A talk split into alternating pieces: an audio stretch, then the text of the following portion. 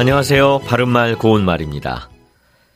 구름이 자주 끼면 비가 온다는 말이 있습니다. 이것은 일정한 징조가 있으면 그에 따르는 결과가 있기 마련임을 비유적으로 이루는 말이죠.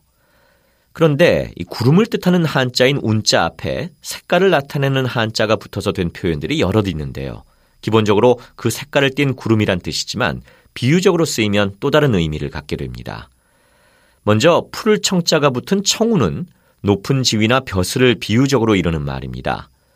청운의 뜻을 두고 학업에 열중한다고 하면 높은 지위나 벼슬에 오르겠다는 뜻을 가지고 열심히 공부한다는 뜻이 되죠. 청운의 꿈이나 청운의 뜻이라는 관용 표현도 있는데 청운의 꿈은 입신 출세하려는 꿈을, 청운의 뜻은 입신 출세하려는 큰 희망을 비유적으로 이릅니다.